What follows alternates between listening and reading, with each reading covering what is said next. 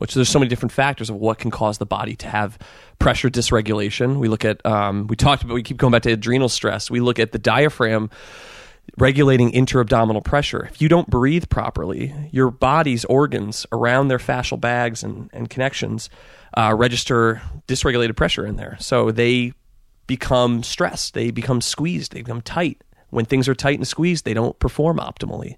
So that you change the organ function and that's all started a lot of it is started from lack of breathing you know diaphragm doesn't move the rib cage doesn't expand causes a hell of a lot of stress and causes a lot of compensations around the body.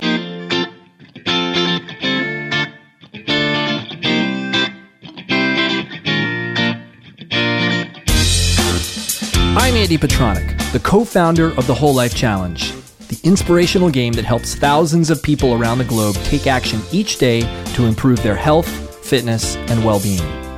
Join me each week on the Andy Petranek podcast for interviews with guests that will help give you ideas, get inspired, and take action toward being the best and healthiest version of yourself you can be.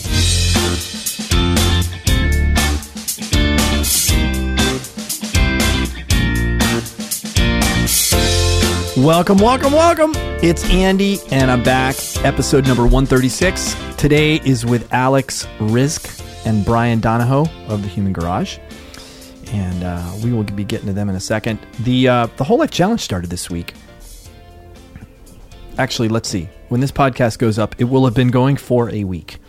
And um, you know, it really snuck up on me. The six on six off format, which is brand new for this year, is a new thing. Now, it ended early. It ended two weeks early, but we started the break between challenges was shorter than it's ever been. It was only six weeks. We've done eight or nine weeks in the past, and it really did sneak up, sneak up on me. One of the really cool things about starting this week now, I've got a lot of resistance to starting. Uh, believe it or not, you would think maybe that me, Andy Petranek, founder of the Whole Life Challenge, would not have any resistance to doing it. I just love this stuff. Well, I, I do love it. I love the results and I love the impact. I don't necessarily love, you know, jumping in and doing it when it's time. And um, what I've learned over the years is when I feel that resistance, if I just start, it usually it usually goes okay, and uh, that's what I found this time. Um, I just started. I, I just started scoring my life, and the the crazy thing, you know, like I I didn't really make any modifications. I had I think the first night I had ice cream of the challenge, um, but very quickly, I started to make little shifts in the choices I was making around mobility, the choices I was making around foods and snacks. And uh, it feels really good, but it feels really ordinary.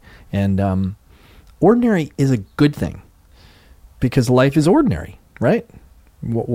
I, I want the shift that occurs between whole life challenge time and non whole life challenge time to be as small as possible. There shouldn't be a huge shift between those two because really, if I want a long term healthy life, um, I should be living by these uh, by this compass all the time, um, and um, that's that's the objective. So, I wonder how the rest of you guys are doing how that break was for everybody else out there. If you um, have any thoughts on that and like would like to share, please um, you know, you can email me, but you can also post a comment in the Whole Life Challenge blog where this where the show notes of this show will go up. So I'd love to hear from you. I'd love to hear how it's going for you. I decided to start the I do a living room workout series, eh, and um, I've been doing it now for gosh, I think about a year. I've got 25 episodes, 25 different workouts. They're really short. You know, well, I'd say really short. They're under 15 minutes each. They are designed to be done in a tight space. Really, all you need is about the size of a yoga mat space. I do it in my living room. I do it sometimes in my garage. Uh, you don't need any equipment. And I decided to start this series because I do one with each whole life challenge. I decided to start the series with a with an athletic warm up, and I, I really, really like it. I've actually committed to doing that every day of the whole life challenge. I've already missed. I haven't done it every day this week, but um, it's about 15 minutes long. It goes through every part of the body. It is not stretching, but it does stretch.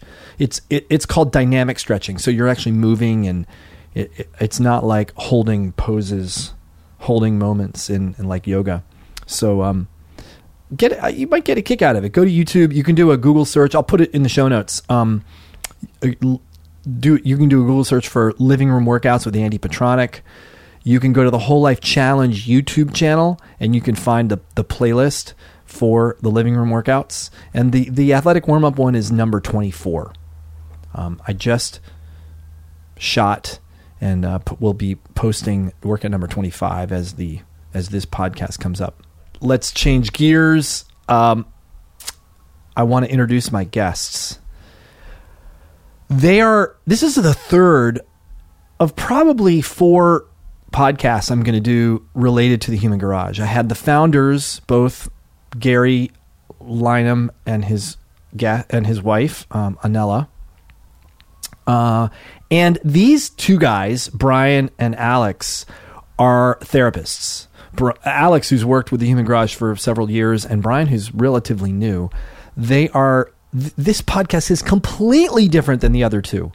We get into the nuts and bolts of what happens at the Human Garage, what makes it different, how does the therapy do things that other therapy just doesn't.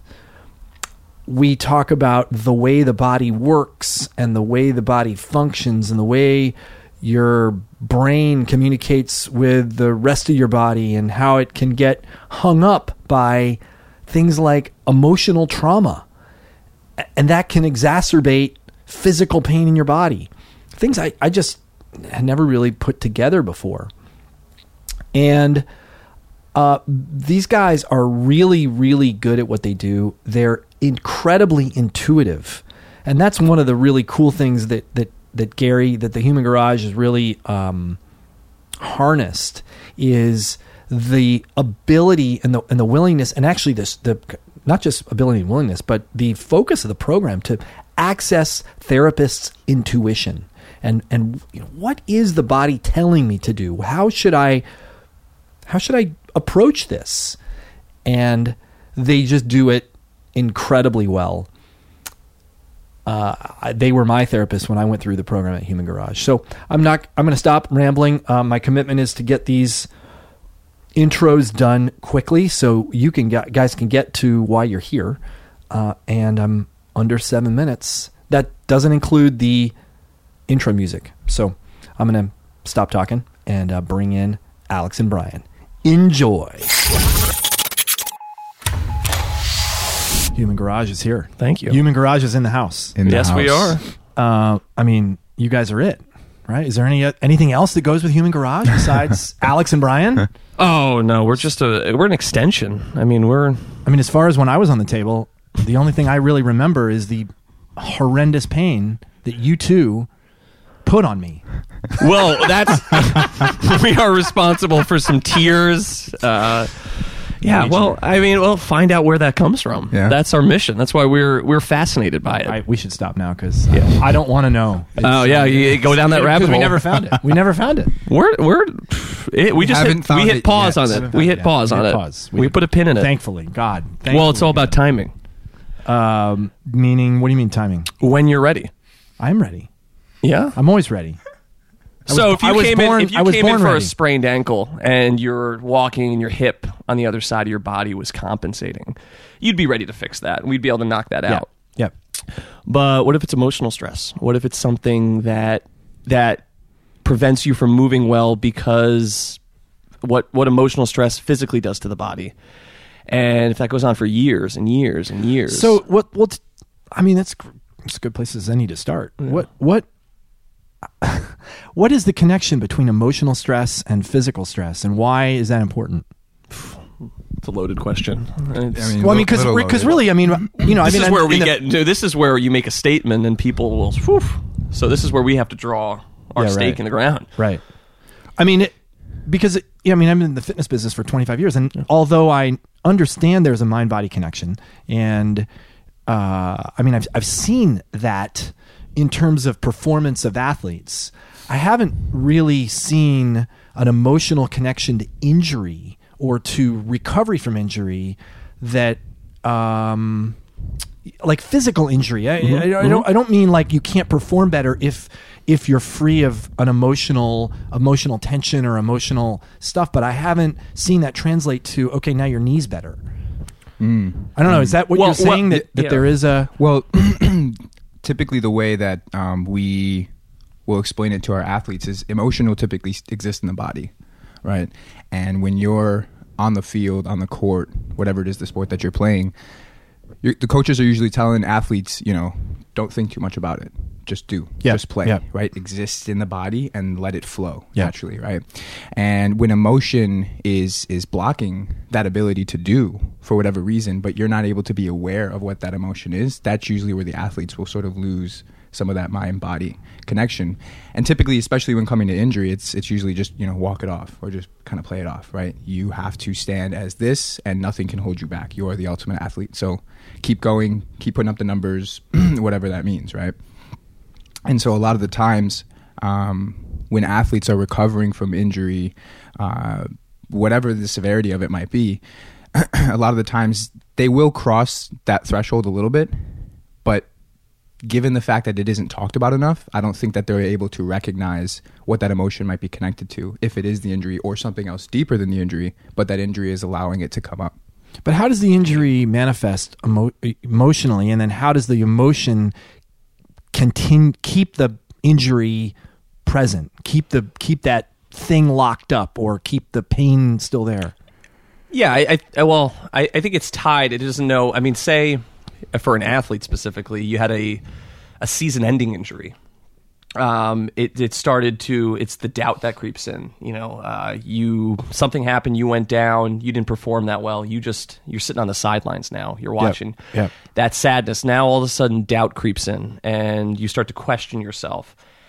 And I mean that types into mind over matter. You know, are you are going to get better, but if you start doubting yourself, or you start, you know, just having anxiety about not performing, you know, Yeah, you perform yeah, your life, yeah. and now your body is not doing what it's supposed to be doing, and is preventing you from doing what you love, causes anxiety. You're somebody that's always used movement and your particular sport or activity as a way to release, and now you can't do that. So that causes that stress. What that stress is physically, adrenals, you know, gets into mind over matter and how you're uh, how you're responding to your adrenaline uh, to your adrenaline. Well, you're not getting that adrenaline response. So, you know, when we talk about injuries and pain, breathing would be something that you do to actually calm those adrenals down. Well, we're I mean, what we're trying to get is is, is where the, why the pain manifests emotionally from a physical injury. Yeah, um, right, and there's right. that's a that's a multifaceted question. So, I mean, there's because a it could be an acute injury, but it Yes. could be an, injury that you experience over the course of you know twenty years of doing something. Yes, and it finally went, or you know, it, it was it's been linked to something. I mean, it's never Because how do you define injury? uh, poor posture and an unfortunate event. Anything out of alignment. So if something hurts, is that an injury? Well, you look at uh, your levels of acute injuries. I mean, yeah. I mean, you could be walking around in an injured body and not have it prevent you from doing something, but we would look at it and go, oh man, that person's waiting to have an ACL tear. Uh, AC joint's going to go, depending on what side it is. How do you know that? You look at po- the way the body distributes pressure and holds its own posture. Okay, And from there, you can just see from the structures, okay, this is more meniscal. On the opposite side, we might see something on the ACL. You know, oh, we just do that through our diagrams and just visually watching their gait. because yeah, because you you guys start everybody with a postural Mm-hmm. assessment, right? You take their picture, you you. I mean, I don't know. I, I the- I'm just re- I'm remembering from what I did. Yeah. and then you watched me walk, and uh, and then you said, okay, we're gonna start, and you know what to do. And It's- uh, like what what are you looking for? Well, what it's, do you? it's kind of there's a there's a and a lot of uh, the um, pro trainers when they're working with their athletes, um, especially like the combine guys, they're very obsessed with almost like perfected biomechanics is kind of like the terminology that they'll use, and it like looking almost as sexy as you want it to when they're running the forty or whatever it might be, right? Um, and so if you've ever we've we've all kind of maybe have seen those injury videos of just like a compilation of people having some you know kind of freak accidents. And typically, when you're watching an athlete and or anybody run, walk, any of those kinds of things, given the sense of how you understand mechanically how the body likes to work together in totality, as you're moving forward or as you're moving side to side through a lateral movement, whatever it might be, typically when you see these imbalances like Brian is talking about, um, you the the body in, with its awareness around itself won't have the same type of understanding of where to plant because initially it's already out of that alignment Mm-hmm. right and so the the communication that it's pushing out before the foot even lands on the ground as an example coming from the hip Mm-hmm. when that foot hits the ground since the hip was out the foot's going to hit out too once it hits the ground does that make sense Yep, right yep. and so the communication that comes right back up to return to the hip Yep. is going to pass through every joint until it gets to the hip as well so you have the ankle the knee right Yep. and then that's where we see those susceptibilities for things like the ACL tears or the meniscal stuff, right? That happens in, in a lot of So by by assessing posture or mechanics or gait mechanics based on what what should be perfect posture, you can tell that that person is is a injury waiting to happen. Yeah, they're an AC prone- joint waiting to happen, or a or a meniscus waiting to happen, or a, sort of like a risk assessment essentially right? So a lot of the times when you see if you remember from the, the posture that you did the analysis when you have that green line mm-hmm. that's down the center. So that's sort of the ideal line that the body wants to exist in. Mm-hmm. And then there's that red line that hovers kind of next to it and that's sort of showing your negotiation or the compensations that Sure. the body's going under. And whenever that line is off to one side more than the other typically the individual is going to be dealing with more pressure on that side of their body. And in the same token, as they're moving around, they're going to be breaking down more force than the other side of the body. So something as simple as stepping off of a curb and we see the kneecap go out. It's those kinds of things or those types of risks that you're under for just because your body is has dysregulated pressure from side to side. And when you ramp up the pressure, like if you're training or you're running Mm-hmm. or you're doing something that involves more force, obviously the, the forces on your joints or on your muscles are greater. So you have a greater propensity for injury or for messing them up. And that's how we look at the body too. We look, we stand up against gravity in an atmospheric pressure that is about you know two thousand pounds of pressure on us at sea level. The mic moves. Moves. I know. I'm- you, if you I'm if all- you, you can like you just don't. It's not on a. It's it's, one of it's those in your hand. shows. If we're not can move breathing into the mic, I'm not talking to it. Andy has a bunch of amateurs on. Jesus. This is amateur mic you've night. Seen, you've seen uh, pictures of people on TV, right? is with this where my mouth is? I guess I'm. I'm my my body awareness. We need to start some treatment right I- I know, I know. to I need- I need an treatment. Where alignment is your mouth? Where is your mouth? I th- I, I if thought I it was had you shut the- your eyes and you you know did this, could you point to your mouth? I think I would fail this morning. Jeez. we talked about. I mean, uh, so I, you know, all I, I didn't get any sleep. I got sick kids and twins, twins. of two, two, Yeah. two three year old twins. well, Good adrenal God. stress. There we go. You know, my, my adrenals. you or them? Oh.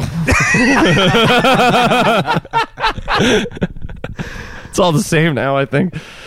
Yeah. So I mean, that's now. If I'm I'm an athlete, I'm going to perform today.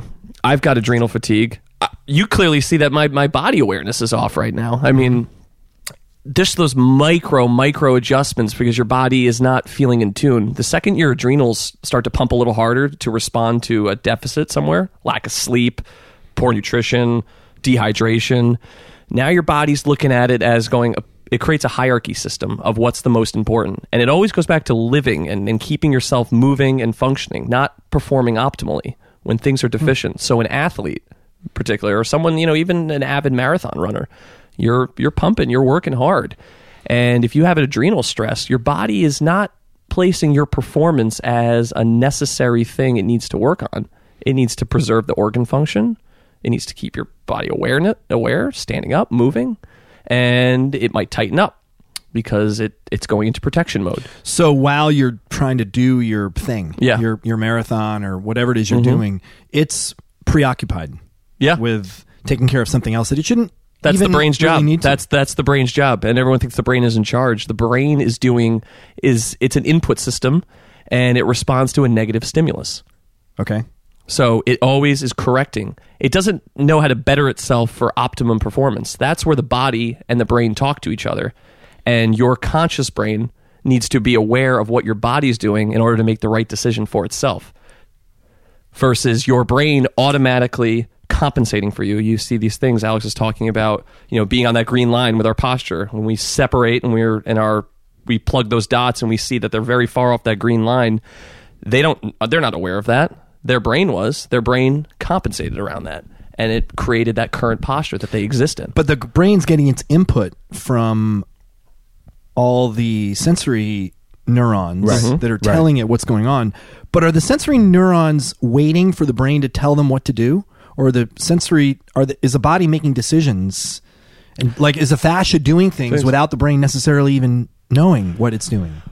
Well, so it there's so there's a couple of things. The way that we explain it up until this date, um, it's actually a little ironic. Which so an excellent point. Yeah. Up until this date, until because this date. Because it changes. Well, it constantly is Well, it's evolving. developing, and, right, and our, right. and our explanation of it as we continue to discover more and more comes out a little easier. We use analogies, as you've heard, when, when you're in the garage. We obviously use a lot of car type of analogies or things like that. But but ways to just explain what exactly is happening between the brain, the fascia, or the, or the mind and the body. Um, and and the the body was designed to walk as its basic fundamental ability. Right? crawl, walk, crawl, stand, walk. stand, crawl, walk. And and within those three things, your brain is constantly trying to protect you from falling over and hitting your head. Okay. Right. Um, That's why that- we have so many proprioceptors in our feet. exactly exactly right. Okay. And that being said. Uh, contralateral movement meaning two opposing actions. So if you think about walking, when your right leg goes forward, your left shoulder comes forward. Yep. Right. That action itself is the hardest thing for the brain to actually spit out as an action. Right. And so uh, an it's the example. hard, what do you mean the hardest thing? the hardest thing for the brain to Neurologically challenged. Neurologically, Uh, when I as get on a control. n- when I So- get on a unicycle, that seems much harder. so to- sure, well, you're no longer walking. you're and you're trying to stabilize your your body's doing that action twice Right. to stabilize. So he's talking about contralateral. One side moves, the other side does the opposite But movement. that's what's happening on the unicycle. well, yes, but you're also at the same time certain muscles are stabilizing your core so you don't laterally tilt and wobble over. So, oh, oh, I and- do. and also- oh, you've never seen me unicycle. I probably do that more than I am actually up on the bike. Right. Yeah. Fair enough. Well, so w- what what ends up happening here is, and the example that I use is typically as kids, um, at one point or another, you've been challenged to pat your head and rub your belly at the same time. Yep. Right.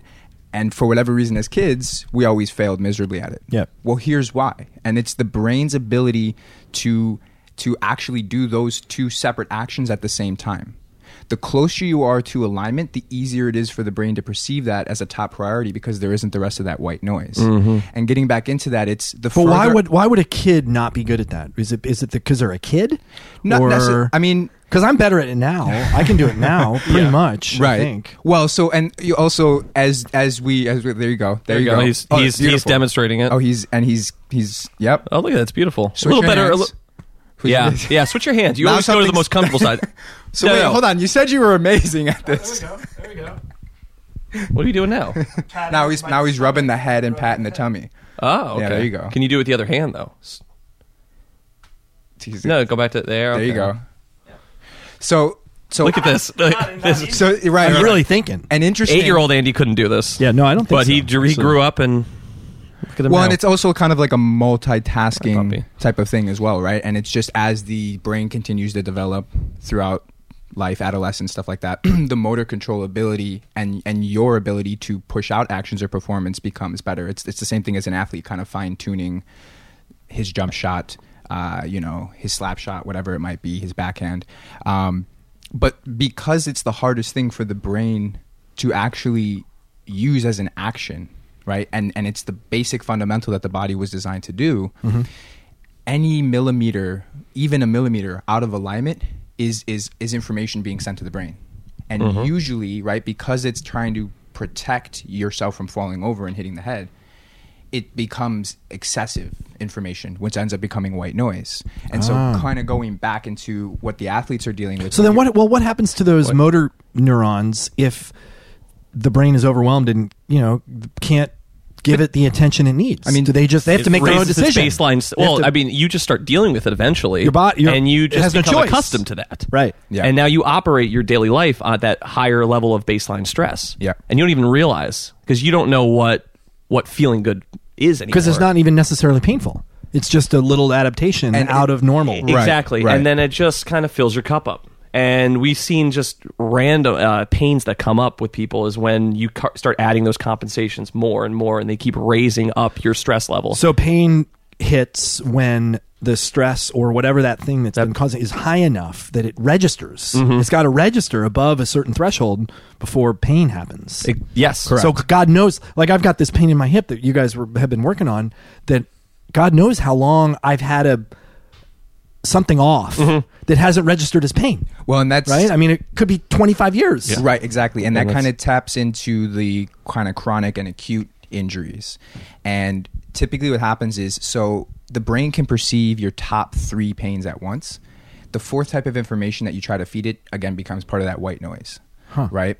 And and there are different parts of your body that go under different types of stress. Right? So our hands, modern day we're texting, we're on the computer a lot of times, and our feet we're we're walking two completely different types of stress the rest of the body deals with it as well and what and what ends up happening is your different parts of your body can deal with certain thresholds of pain different than others mm-hmm. right so the hips the sacrum kind of the core of the entire body was almost designed to carry a lot of stress right and so a lot of times even when clients athletes anybody they come in and you know they're presenting all of their misalignments and i'll ask them you know are you dealing with any low back pain at all and they'll say no no low back is fine i'm actually good right now right there is tension and pain in the low back but they're currently feeling it in the upper back more up in the neck Well, it's funny. It's funny because what I was going to say when you were because I'm thinking back to the way it was when I first came in. Mm-hmm.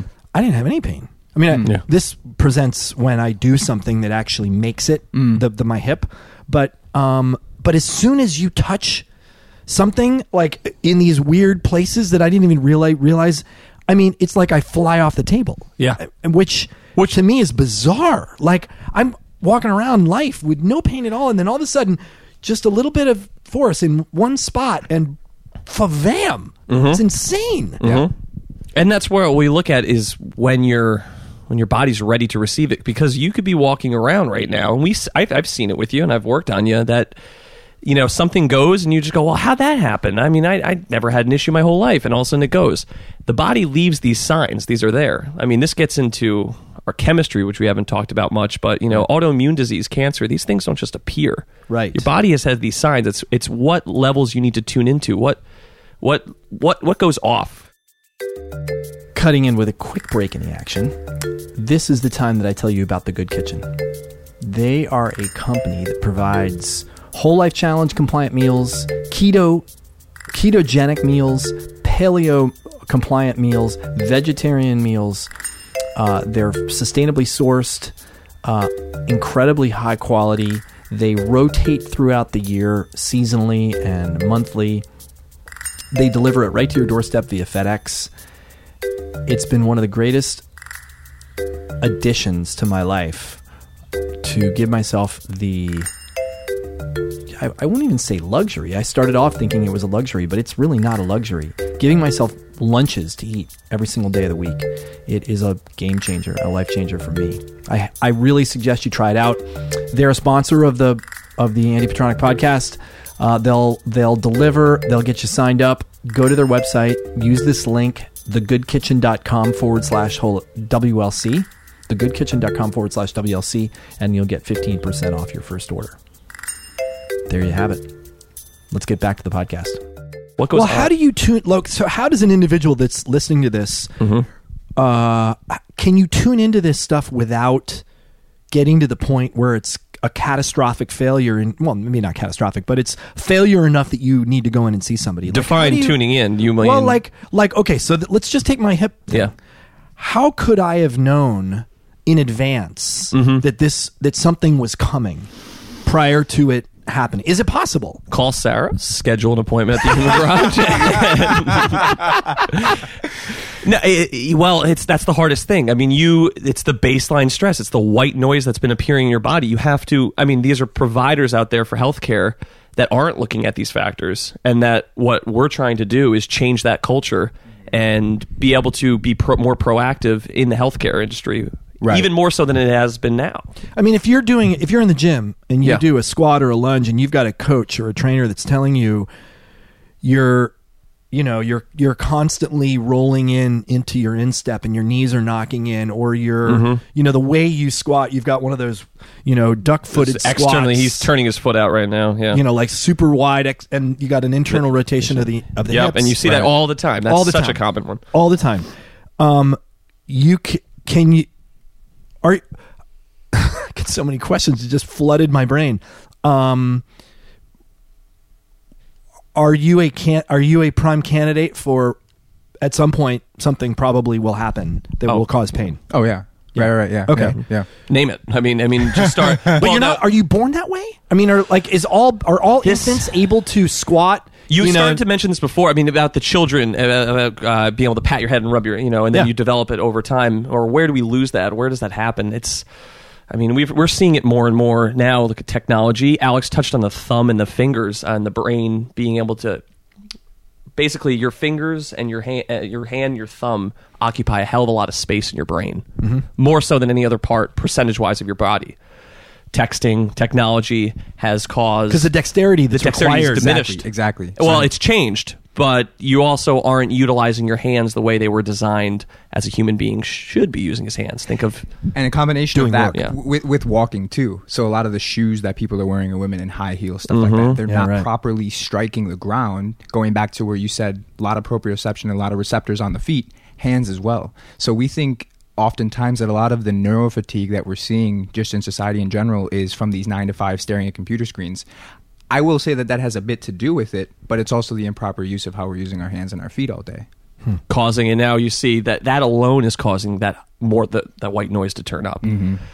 S- Before you've ever gone out, you know, you could be the guy that foam rolls. You could be the girl that runs all the time, does everything, and they they still. but they go pain. back but they go back to their high heels and they go back, back to to their Definitely. and then so what The good does it do what good does it do what good does a 10 minutes of foam rolling do if you go back to uh Well- 8 hours in high heels I mean, maintenance. I mean, maintenance is, is one thing for sure you know because it's the same thing as again going to a car analogy right is is well what good is it me flooring it everywhere i go and and acting like speed racer down la brea if it's going to keep throwing off my wheel alignment because i hit five potholes but then i just take it right back to right so you, if you take it back exact, to the garage That's an actual Exactly. example of how Alex drives. By the way, it's gotten a little better I've, I've been able to dodge the first three but if you if you actually take care of the car Right. In between knowing that you're going to treat it the way you treat it Right. and you actually take care of it by taking it to the garage getting the alignment checked Yes. Right. looking at the looking at the tires making sure you don't need you know then I can I can see what I can see your point And that, it's- and it's that a level- foam rolling can Right. actually mm-hmm. well because now and, that. and also what the client is doing in that action is and is a level of awareness is raised too Right, right so because they're also aware of exactly what they're doing and exactly what they're trying to maintain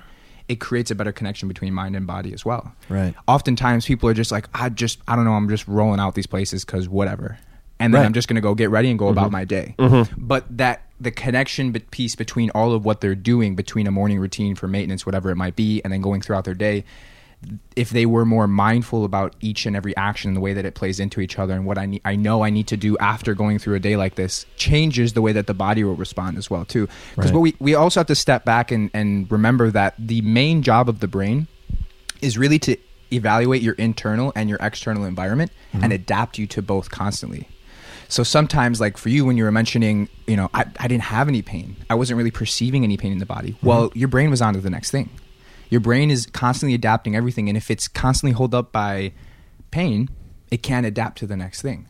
And so it gets to a point where that pain does no longer bother any of that sensory it, receptors. it of your learns how to just and it's just ignore it's, that. yeah, it's- that beautifully, You're and thinking about the next phone call or the next Yep. meeting you have to take, or you're hungry, right? Because that's again a, another cycle that your body goes through, th- stuff like that. So now all of a sudden things are moving up the chain in the hierarchy per se, right? Not that the pain isn't still present; it's just not most important for your brain until somebody grabs an elbow or, or a thumb and and then jabs them right into it. It's right? amazing because uh, um, you know I'm sure you guys have seen that video where they do the you, you're supposed to count the number of basketball tosses Mm. and there's a gorilla that walks Yep. through the middle the Exactly. screen.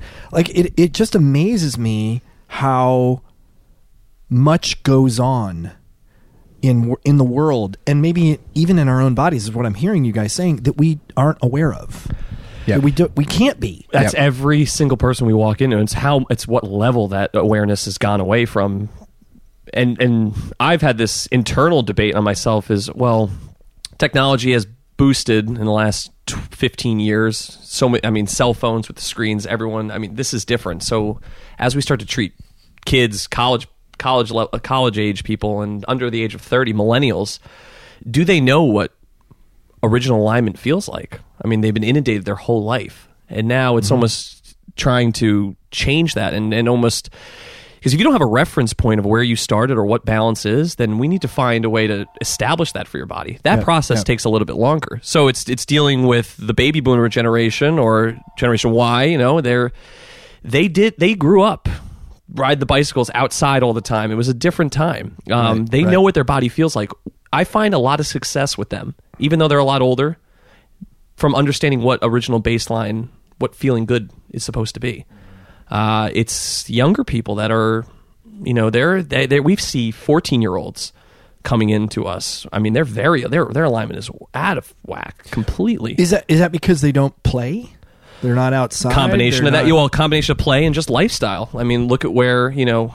It just it's different, you know. Yeah, Yeah, right. It's it, it's a different time. It's the you know like you know you you went to school, you had recess, you know those kinds of things. There was always some sort of competition going on. that No one had a whole cell week. phone that right, right, right, right. So you're Yeah, right. it's what are you what are even the smallest actions that you're doing throughout the day? Back in the day, waiting at the bus stop or climbing the pole, climbing whatever, playing some hopscotch, something. Well, like that. if you look at we're the way if you look at the way playgrounds used to be um, built, I just saw, I read this article. I think it was on the Art of Manliness. Mm-hmm. The um, they had the history of the playground, Mm. and like the playgrounds came around in the 1850s, and they were originally designed in Germany.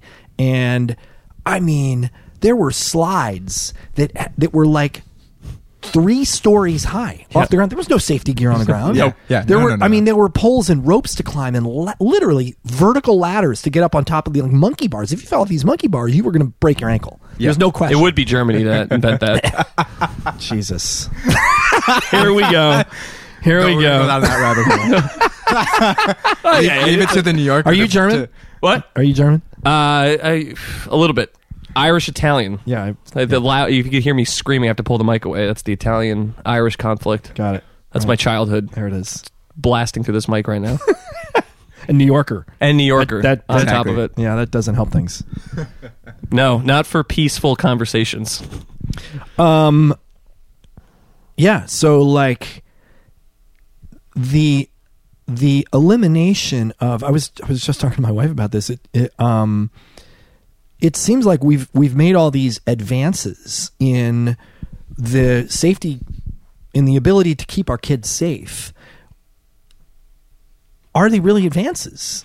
You know, like it's a really interesting question. N- Nobody's going to get killed on a playground. Exactly. Like they could have died on Yeah. some of those if you fell on your head or paralyzed or whatever. Well, look where we are. Look at what state we're in right now. I mean, it's there's a lawsuit for everything. So Right, you value. I mean, that's where corporations will value. You know, your. It's always higher. in- uh, You know, who's installing these playgrounds right now? Who's responsible but for the children? squishy, squishy mats are not helping Proprioceptive proprioception. feedback. It's, It's- horrible for it's- proprioception, right? Exactly. There's no feedback when you get squish. I mean, when you that's one of the first things I teach when I teach barefoot running. Like it, you need a hard surface from your for you need a ground reactive force. Exactly. right. Because it'll translate from, you know, the, the Pacinian receptors in your foot all the way through, going up in the hip and the ankle. Yeah. I, I mean, yeah, your body your body is pre-activating before it ever takes a step based on feedback from the foot. Right. So one of one of something interesting that kind of popped into my mind was, you know, take away the safety mechanism of these playgrounds, and back in the day, I mean, parents, I mean, they used to go to the school on the weekends, even or anywhere to a park, and just and play on the playground, go to Yeah. the park, right? Yep. And so in those moments, obviously now you have an adult's perspective watching their kid or the babysitter, whoever it is, watching the kid as they're playing on the playground and giving them cues of like, hey, that's probably not a good idea, but mm. You know, try it this way. Mm-hmm. And now they're still enjoying the playground, no safety Well, you're talking about and- you're talking about responsible parents. and well, responsible babysitters. well, I mean, even not res- okay. Parent that turns around, parent A turns around, and kid still breaks the leg. Yeah, right. I Still mean, getting it some of the yeah, exactly. Mm. Still learning from that. I mean, Yeah. we're all still here and alive. Yeah, right. You, you know, and there's still no many, many no helmets. Yeah, right. No seatbelts. No, I mean, I mean, I had major. I like to look back and go, my God, how am I still alive? How did I make it? You know, like without all the modern safety gear. Right. You know, Right. no padding. I, mean, Oh. I just I just taught Dashwood how to skateboard yesterday. It's the fir- first time ever. There you go. And you know, we got wrist guards, we got elbow pads, we got knee pads. And he asked me, he's like, "How did you do it when you were growing up?" I'm like, "Well, you know." there it was a Strongest wooden, survive. It was a wooden skateboard. It was trucks that were put on it with a fr- from a friend of mine. Yes. There were no there was no safety anything. Yeah. There was no adult supervision. Yeah. It would just go out and good luck to you, you right, know? And if right. you were if you had the impetus to like throw yourself down a hill and not really worry about crashing, then you probably learned how to do it. Yeah. Right. Yeah. Well, I think uh, it, it looks it's fear too. I mean, there's Absolutely. A fear, yeah, you know, it, it's it's where it is now. You mean you yeah, just go out and go out and play, go out and run down the hill. No one's what. Wait a minute, who's going to be there? What, what are you going to do? Don't do that. You'll get hurt. You right. know, it's right. it goes into a lot. Watch out for the wrist guards, by the way, for your son. Really? Well, I mean, you know, you might hype, you sprain the wrist, but I look at look at where the wrist guard stops. Yeah, right. You know, right. then you're right. snap.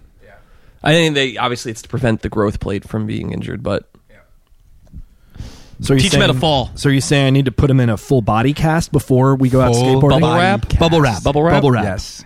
tuck and roll. That's a great idea. Bubble wrap. Yeah. Just wrap him up. But that is, I mean, it's, Don't t- don't a- don't suggest that to my wife because Oh, but- actually she'll actually She'll- say that's, we're doing that. She'll be, she'll be out of here in two seconds to go stop Bubble Home wrapping him on the way to school. I'm unplugging everything. What is this going on in here? Good God, he'll never get hurt. So what if what if what if in, if if a parent instead of buying all of the the safety and protective gear instead you know taught the kid how to fall as an example Yeah. you know and it, and it doesn't even have to be you know in the street like here sink or swim you know but I mean you're in the basement or something like that and you're going you know here look let's simulate this and when you fall here's what you should get in a habit of doing Yeah. as a reaction Well, Martial would- arts it- are a great one for that. It, it would involve being okay with the consequences because, Of course. because when you fall, you you know, like if you didn't wear a helmet and you didn't wear any of the sa- let's just pretend Yeah. like you didn't wear any of the safety gear, you could teach somebody all the right ways to do it. You could do it in the gym, you could do it in martial arts or in, or in gymnastics or whatever, and still crack your head on the pavement because you didn't have time to react. You know, Sure. So you've got you would have if in that scenario you'd have to be okay with that consequence. Mm-hmm. Right. Like, is that okay? Is that Right. acceptable? Right. You know, for most, I would say them for the predominance of Ameri- American parents, that's not acceptable. right well, would- you you know. talk about reaction time. I mean, that's getting physically going into stress of what's going on. We look at how your body, how quickly. That's another thing. If you can't react in time, that's a huge problem. Mm-hmm. Just a daily lifestyle. Um, we see in cranial torsions and and misalignments physically with the with the skeletal structure. What's a cranial torsion? So you have your your bone, your skull has multiple bones in it, and inside those little suture bones, they can move. Even though they, they call them as immovable joints, they move, and you can feel that with pressure. They're not like joints like your fingers. Not like joints like your right. fingers. not, No, not they're- quite as movable but they, they they they expand. Well, so you take a deep breath, your skull expands and hmm. contracts a little hmm. bit. So that's the it's to adapt to the pressure. Mm-hmm. Every- And I was just going to say, it's the, the ability to even feel that kind of pressure. You would hope that you could have a little bit of expansion, you know, like thinking about like an airplane flight or something like that, right? Yeah. Yeah, right. So we could see that you know if those alignments are off, you you talk, Alex talked about before like a millimeter off. That's what we're talking about, little torsions, and that starts to you know bring the adrenal stress, but it also brings your body's reaction time down because it's constantly setting that signal for alignment. So you go to turn your head, you're you know say you're driving and you turn your head and that turns into some of the torsion patterns you have in the skull and into the spinal cord. Your reaction time is slowed. So you see a car coming. Your reaction time is slowed because your brain is having to handle things that it wouldn't necessarily that are in Exactly. the way. Yeah, in It's the way. keeping And it it can't from predict 'cause it's what's It's coming. process. It's like your computer when it hangs up when it's got that little spinning pinwheel. exactly. Because it's got too many other things working. And in that's background. exactly it. Body, computer, brain, CPU, constantly running the programs. Way too many programs. You're trying to command force quit or whatever, right? And Let's an keep it. Let's uh, your cell phone. Close your apps off your phone. right, Yeah, right, right, right, right, right. Yeah, yeah. Huh. You I never really thought of it that way. That's really interesting. So treating an injury could actually improve a lot of things that weren't aren't even connected to the injury. That's why, Exactly. yes, that's, Exactly. yes, yes. Exactly. You have to, and that's you. You just need to see what you need to understand. I got to get my diagnostics of my body running, and we can plot out what's optimal, what's not, and and and demonstrate specific examples. Because you can go to your doctor, and they can show you a blood work panel, and you have no idea what the hell that means. You know, you're just yeah. missing it. Like, what does this mean? And if you have to have the ability to relate specifically to how this person's life is every single day. Why is this important to fix this factor? Hmm. What is the reason that this factor is off? And then you start to develop that trust. You start building that picture up of this person's life, and you don't even know them. And we've been seeing that because we're looking at different factors. And we saw that, you know, when you came in for your assessment, mm-hmm. we could look at your test and see how you respond to emotional stress. Mm-hmm. And then interviewing you, and we have our sessions are about 90 minutes to two hours, you get a lot of FaceTime with this person. Mm-hmm. You start to be able to really piece together what's going on. And we see how many people a day, and you know, you start seeing patterns and pattern recognition, pattern recognition, and you can start to deduce this is what this person's doing in their life. And they develop trust that way with you. Yep. Mm-hmm. Yep. So, and it's a lot to relate it back to a lot of the athletes. It's seeing these patterns when you come in and we have these consultations. We're because we're able to assess all of the patterns and the things that we've seen throughout with a lot of the different clients. We're going right to the problem. So the next hour that we're spending in the conversation isn't different things of trying to figure out okay where are we trying to start this navigate no we have the starting point. Mm-hmm. Let's spend the next hour talking about everything else to navigate through this. So it's a lot of things that sometimes is a challenge for the client to really have the brain to start perceiving what's right, what's off, what actually might be true information, what ni- might not be true information. Um, and for athletes, tapping back into the emotion, sometimes it isn't the injury that offsets the emotion, but the injury is presenting itself in that way as another test for the athlete because whatever emotion they feel as the first trigger. As soon as not being able to do something or not something that they want, right? Whether it's losing the game, whatever it might be, how is that emotion now holding you back from being a better athlete? Um, and I actually was having a conversation with a friend who he's also a client. He's a, kind of a new friend of mine. Um, he uh, practicing martial arts. Uh, his teacher came up to him day one and said, "Anger is your biggest problem. It's going to hold you back from any performance." And he kind of stepped back. He goes, "What?" His teacher stepped back and smacked him across the face. And The first session? the first session, and immediately, right? What's he doing? He's breathing really hard. He's got this anger, resenting. He's like, anger is going to be the one thing that holds you back. And he's like, you know, and, and he sees it again. He sees it coming up and him steps back, smacks him again. What? And, yeah, Come on. has- You're making has- this up. I, I promise. I, really, I mean, this is a guy. Who that's- does that? Uh, this Does is a guy go back to this guy? oh yeah. Well, That's this is how you guy- weed out the ones that's how right you- away. Exactly. Jesus. That's how you. That's High how you level. weed out you. This is how, exactly how you're weeding out the guys. But but to his point, it was it was saying even if you get injured and there's and that injury is now holding you back. That's your that's holding you back physically. What's holding you back emotionally? Is it the injury that's causing the emotion, or was the emotion already present Mm-hmm. and the injury is now exasperating it? So They're inextricably linked at some point after a 100%, while once you start 100%. compounding life. And we see it a lot in sports psychology relating back to you know their actual recovery and stuff like that. Yep. And and and because of that, it's it's really good to be able to step back and make that assessment for a lot of the athletes, Hmm. so that they can not only recover from the injury, but maybe also get rid of a lingering emotion. And that was their chance in order to do it. And How's this guy have- doing now? Is he Great. is he was he on board with that assessment? He he was And what what Believe it or not. And I how mean- long has he been training? Right, it is the in the Oof. Um, I mean, he's to my knowledge a lot of different styles of martial arts. He's now into more Muay Thai, um, but I'd say, I mean, over five years, and Wow. more than over five years. Yeah, wow. Um, representation. There That's you a, go. That's a Wow, hell of a start. Five That's a Points hell of a Academy? start. It is right. It is, and I mean, I, an example I could give back in back in uh, school. My first day sitting down in one of the uh, pre med classes. I mean, this is a lecture of I don't know three, at least three hundred people. Everybody sits down. Professor's all the way at the top. Turns the mic on. sits down, and his first words are, "At least eighty-five percent of the individuals in this class are going to kill somebody." What? And that's exactly it. And everybody said, everybody's looking at each other like, what is he talking about? He goes, Do you want to be a doctor? Do you want to be a doctor? Do you want to be a doctor? And his whole point was somewhere along the lines, you're going to make a call or a decision, and somebody's life is going to be on the line. And you might make the wrong decision or the wrong call. And now you, it costs that person their life Right. your day still goes on. There's still three or four more patients that you need to see throughout the rest of the day. How are you going to be able to handle that? Right? 150 people at least got up and walked out of the classroom immediately. Really? I promise. Yeah. Wow. Yeah. And that was his way of going, uh, kind of similar to what what we're doing in the consultation. Right? Is we're getting right to the problem and then having a conversation. Right, We're not trying to have a conversation to get to the problem or the root cause or whatever it might be. Right? You have to provoke what you see and trust. You talk about tuning in, and that's a skill that we're trying to cultivate for our our clients and Mm-hmm. our in ourselves and our own staff. Um, being able to provoke that issue. I mean, Alex, you know, talk about the the instructor of the martial arts class. He smacked him. How did he know he had an anger issue? He had never met the guy. Mm-hmm. I don't know. You're perceptive. You start to see. You recognize the signals that the body is giving. And you become good at receiving those signals. Right, So you right. can identify who's got the issue before and that's somebody i mean that that instructor right there you know he's somebody who is the white noise is down in his body. He's got the balance so right. he can receive new signals and new patterns. And this is what w- typical western medicine has gone away from. And this is the beauty of an eastern side and it's what we've tried to pull in a little bit is is that optimization of the self. And it's not a chemical intrusion all the time.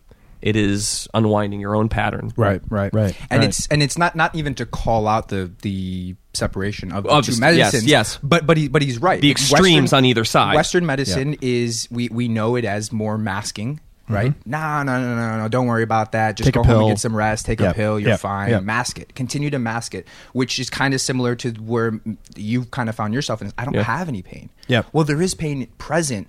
Societally, major Western medicine, we're just taught to ignore or mask it. or wait in- till it becomes a problem to stop you. Exactly. We'll give That's you been something. my men- that's Trust kinda been my the professional. mentality. mentality, Yeah. right? Yeah. And Yeah. not Yeah. even to say that that's the type of medicine that you lean on more so or not, but it still affects our mentality. We see it in marketing all over the place. I mean, every other commercial is a drug commercial. Yeah, right. There's all of these different types of things that are pushed into us that cause us to sort of settle into this type of mentality whereas more of the eastern approach is going no no no we're going to sit right here and we're going to deal with it and Right. you're going to deal Right. with it Right. and the reason for that is kind of taping back to the tuning in and not to say that when clients come in by the way that we're you know going to challenge them and squeeze them to the point that makes them uncomfortable in Yeah. any sort of weed out whatsoever it's it's it's up to them the whole time and we're creating a very very comfortable and open space for them for them to share as much as they'd like to and or not right but for for more of the eastern approach to it when when we're tuning into the body essentially what's happening is yes we're getting more towards alignment so more of that white noise is pretty dissipated.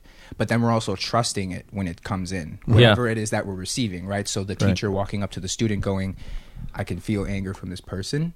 I know that this person has an anger problem. It isn't an ego thing saying like oh i know more than anybody else. It's i've i've tapped into coming in Yes. tune with my body and mm-hmm.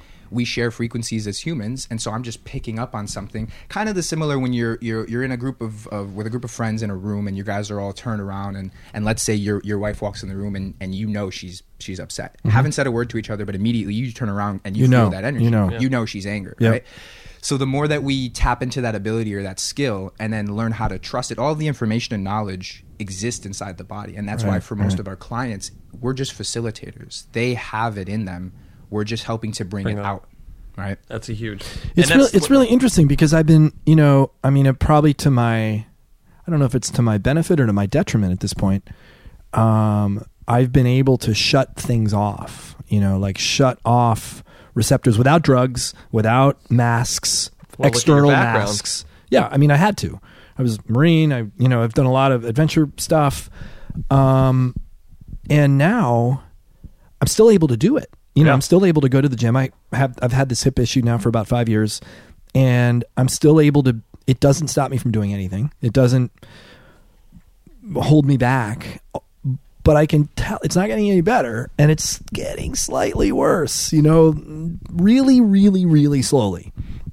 And uh, um, I'm I'm constantly tempted to continue to do what I've always done, which is just ignore it and just go in and do my squats and do my you know deadlifts and do you know do the training like I always because I can I still can And, and- yeah. and and I'm and I'm starting to make some decisions now. It's funny because it came up uh, last week. The the the CrossFit Games Open is happening right now, and the, they just the workout last week was this one called Diane, which was using 225 pound deadlift. You do a, uh, a tw- uh, 21 deadlifts with 225.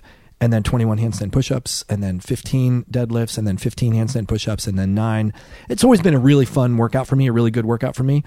Um but i and then and then the workout continued after that doing it again but this time with 315 back to 21 and then instead of the handstand push-ups it's a 50 foot handstand walk and then 15 and then the handstand walk.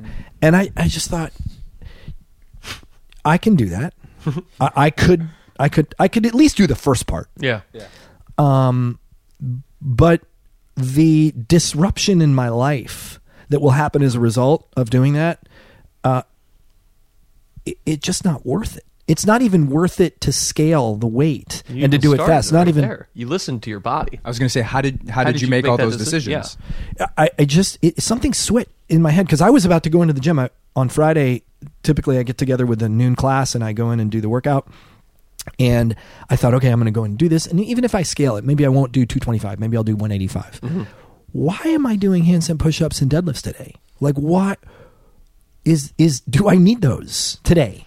I mean, I, I think everyone needs them in some capacity because you got to Right. be able to lift things off the ground. And I think overhead pressing ability is a It's- really it's good the ability. movements that are- yeah. But do I need that today? Today. Is that really the best thing for me today? And uh, something, something, I don't know. It's a, it was a very strange thing. Like I was like, no, it wasn't even no. It was fuck no. Yeah. And What was why that would I feeling? do You that? felt that Yeah, in yeah, your yeah. body. Explain, Oh, explain the- absolutely. yeah, yeah. Explain felt that. Like tap into that because it's it was really weird. Like I'm done with this. Uh, that was that was the thought I had. I'm done with this. Like and I don't a need that. major. That was a major moment for you. Yeah, What about you yeah. can turn that that pathos of of that thought process and that feeling into small mo- things that you do every single day.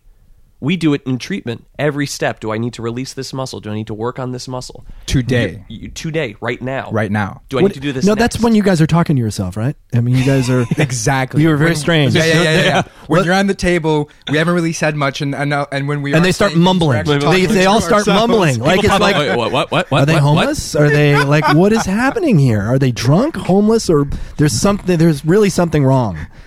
And they start mu- It's like a it's very. difference. It- yeah, so what are yeah. you doing when you're mumble when you're doing this mumbling? Well, it's different people's techniques of tuning in. We're having we're having a conversation that you had with yourself Yeah. when you were at the gym. We're doing the same thing. Sometimes you'll hear us mumble a bit more because a- at the same day that our whole day is running, you have thoughts running, there's a lot of things happening around you. Mm-hmm. I almost have to cause a little bit of vibration through my vocal cords just so that I can hear it a little bit better as I'm having this conversation because my thought alone is is just getting drowned out by everything around. So you right? touch. Just take me through the process. You touch somebody's mm-hmm. hamstring, mm-hmm. and what do you say? What do you? it takes it's not just like a magic we we see we have a, an intention that we set of what we're trying to do okay i need to release this hamstring but wait a minute all right the person's coming with back tension i know i need to relieve that all right set the intention ask the question specifically do i need to release this right now based on my intention of what i'm trying to get done? And and by that what we're always trying to get done or what we're trying to start to get done is by helping to restore just gait just your basic ability to walk Right, at full right. capacity. So while somebody's on the table and that hamstring needs to be released on the table how is that going to translate and then or affect them when they get back up stand against those two forces as gravity and atmospheric pressure and start to walk and that's where more of the integration will happen. So, yeah, you release the muscle, but how does that matter when you move? Mm-hmm. Because feeling good on the table is one thing. Yeah, right. good while you get up to walk is a completely Yeah, there's a lot Yeah. of standing up and walking, and then Exactly. reevaluating. well you're the it. yeah, the neurological inputs that your body's going through when you're laying down completely calm and then you go to stand up just holding your own posture is that's running a, thousands millions of programs a second and you a might millisecond Have, you might have even noticed with, with you when we were on the table, we did some of the releases or other things while you were standing. even. Yeah, yeah. Because it switches. I've never had therapy done on me standing. Standing, Like, it's right. Yeah, very yeah. strange. and and and that also No one's doing that, Yeah, I mean that also baffles us just as much as people not taking into consideration gravity and atmospheric pressure. If we're always adapting to our environment, that is our environment. So Right, so when right. loo- when looking at rehab, I I don't really care what your body does while you're on the table because you're not going to float out of the garage and float about your day. You're going to get up and walk and move and, and do the things that you're going to do. So putting the added stress of those two adaptations while we're doing a release and then putting you through the exact motion that we're intending on getting you back to mm-hmm. helps the body start to figure it out that much quicker. And and you said something. You said putting the added stress, and people suddenly always assume stress bad. No, there's a certain amount of stress that your body needs to respond to things. So don't Yeah, think right. that you know standing is a stress Right. is a stressor in the body causing stress. The body responds appropriately. We mm-hmm. need a balance of that. It's when the stress l- rises up too high at a baseline level is when we get into trouble. So when he Exactly. says you know your body under stress, that's not a bad thing necessarily. Right. You have to, Right. You know, movement is good and everybody knows that movement is good, but movement can't be achieved without resistance or friction. Well, it's it's like what happened to the guy that spent a year in space. I mean, Yes, you- the astronaut I with mean, his twin. He came back. Right? I don't know what is his name. Uh, I just it was yesterday. I thought you said it. I thought you no. just the said astronaut it. with his twin is, his Oh, DNA his- is different. Yeah, Yeah, right. yeah, yeah, Things I forget the changed name. significantly. Yes, for yeah, him because he was not under gravity or pressure. Right? Exactly. Either. Accidentally, one of the biggest studies and discovers star- discoveries we've had in a long time is going to be born out of that right there. That Yep. changes the model of the way medicine and science are looking at things. Right there, genetics, epigenetics, the way the way the body can adapt. That is huge. A lot of a lot of stuck people are going to they're going to start to open their minds and it's going to start changing medicine. There's a paradigm shift happening right now. And that is one of them right there. I mean, that, that, that flips a lot of models that we deal with every day in, sci- in medicine on its head right there. You mean what occurred? what what that? occurred? And then what's going to occur when he comes back? He's back. Yeah, I mean, He you know, as he's back and as he, and he like continues to trying test. to get back to his yeah. normal life. Does Yeah. it change again? Does it? Does it? This is is his establishment here. Is what what? Now he gets back to Earth. He lives. He we we compare his brother, and they they compare what's different. Yep. That that's just, this is just the working model. That's I thought on the space station they had a fake gravity. They had from centrifugal force. I thought that they that I mean I don't like really know like in um what movie where the, all the those giant- movies where, Yeah, they, every where movie, it's it spinning started- and it's spinning fast Space enough Odyssey. that it, yeah, it's spinning fast enough that they actually can walk normally. Maybe they don't do that. I don't know. Well, they have the, the treadmills that they use now to Yeah. keep them. I mean, you have to. I mean, they, they're, that's how they're that's how they're able to keep people in space longer. Yeah. It's the physical stress that breaks them down. It's funny because it's kind of like their version of biohacking Yeah, in a way, and and and and Yeah, right, right. it is, and so it's depths of the ocean and parts unknown of space. The further that we want to get to know more, we should look back into the human body before looking at the external environment and what changes we can make to that, and get better to understanding the body and ourselves and things like that as well. So that when somebody does come back from space, we understand how to properly rehab them to send them back on another mission. So that doesn't actually cause so much severity that they can't. By the time they go and they come back, it's Well, you it's know, a laboratory for the body. Because I want because I wanted to talk about pressure and gravity because I know that's one of the foundations of kind of what you guys are treatment philosophy. Yeah, absolutely. And uh, you know, like the five floating bones in the body, and like it's a very foreign concept. Although it's very interesting that it those are the two forces that are on us from they're they're kind of the white noise, right? They're they're from the moment we're born. Gravity affects us and pressure affects us. And treatment models are based off of cadavers. I always see that as everything. You know, when you teach, everything is this model based off bicep does this, they do that. Under pressure, it might do this, but they're not really looking at it when it. How does it flex when you're standing? How does this? How do you treat this person when you're standing and flexed, standing against pressure? gravitational forces. No one's looking at that. If I squeeze your bicep right now and you go to flex, it becomes diminished. You can't really curl that bicep Yeah, anymore. yeah. That's an exaggeration of what pressure does. Now, when you treat that, But bi- but if I'm always under pressure, what's causing the pressure though? Is it the fascial system around you that's tightening up? Is it because of dehydration causing oh, external you mean pressure? on cha- the- pressures change based on yes. what's going on inside your body. Definitely. Yes. And, and external as in like elevation parts of, you know, like Denver, things Yeah, like that. right, right, right, Yep, right, right. Yep, yep. Right. Which there's so many different factors of what can cause the body to have pressure dysregulation. We look at, um, we talked about, we keep going back to adrenal stress. We look at the diaphragm regulating intra-abdominal pressure. If you don't breathe properly, your body's organs around their fascial bags and, and connections uh, register dysreg- dysregulated pressure in there. So they become stressed, they become squeezed, they become tight. When things are tight and squeezed, they don't perform optimally. So that you change the organ function, and that's all started. A lot of it is started from lack of breathing. You know, diaphragm doesn't move, the rib cage doesn't expand. causes a hell of a lot of stress and causes a lot of compensations around the body. And that goes both chemistry wise, bio, by your bioterrain, and both physically in terms of your mechanics. Pardon the quick interruption, but I need to tell you that the Andy Petranek podcast lives and breathes based on word of mouth and your reviews in iTunes. So if you love the episode, please do me a favor send a link to your friends. Think of somebody that you know would love this podcast and just send them a link. Um, if you also feel uh, incredibly motivated, I'd love you to go to iTunes and leave a review. Uh, you can do it in Apple Podcasts app by going to ratings and reviews, or if you use this link, bit.ly, that's bit.ly, forward slash Andy Petranek Podcast. That will take you right to iTunes on your computer and desktop where you can not only give it a star rating, but you can write a review. Uh, really appreciate it. And um, great. Let's get back to the show. How, how does p- pressure and gravity play a role? Like, how would you explain this if you're talking to your mom or something and that she asks, well, so what do you guys do? Like, what's this human garage and pressure and gravity? And explain this to me in a way I can understand. Like, what, how do you, how do you do it? I mean, the way I've explained it to my mom. well, you've done this. I have I have done this for sure. Um, Without inviting her in to yeah, see it. Yeah, exactly, right? Um, when talking to about the organs and and when I mean when I'm talking about organs, ones that we share as humans, not based off of our sex or our gender, right? So ten organs that we share, um, and we, we, we sort of say that you're the conductor of those organs, and those organs, it's an orchestra.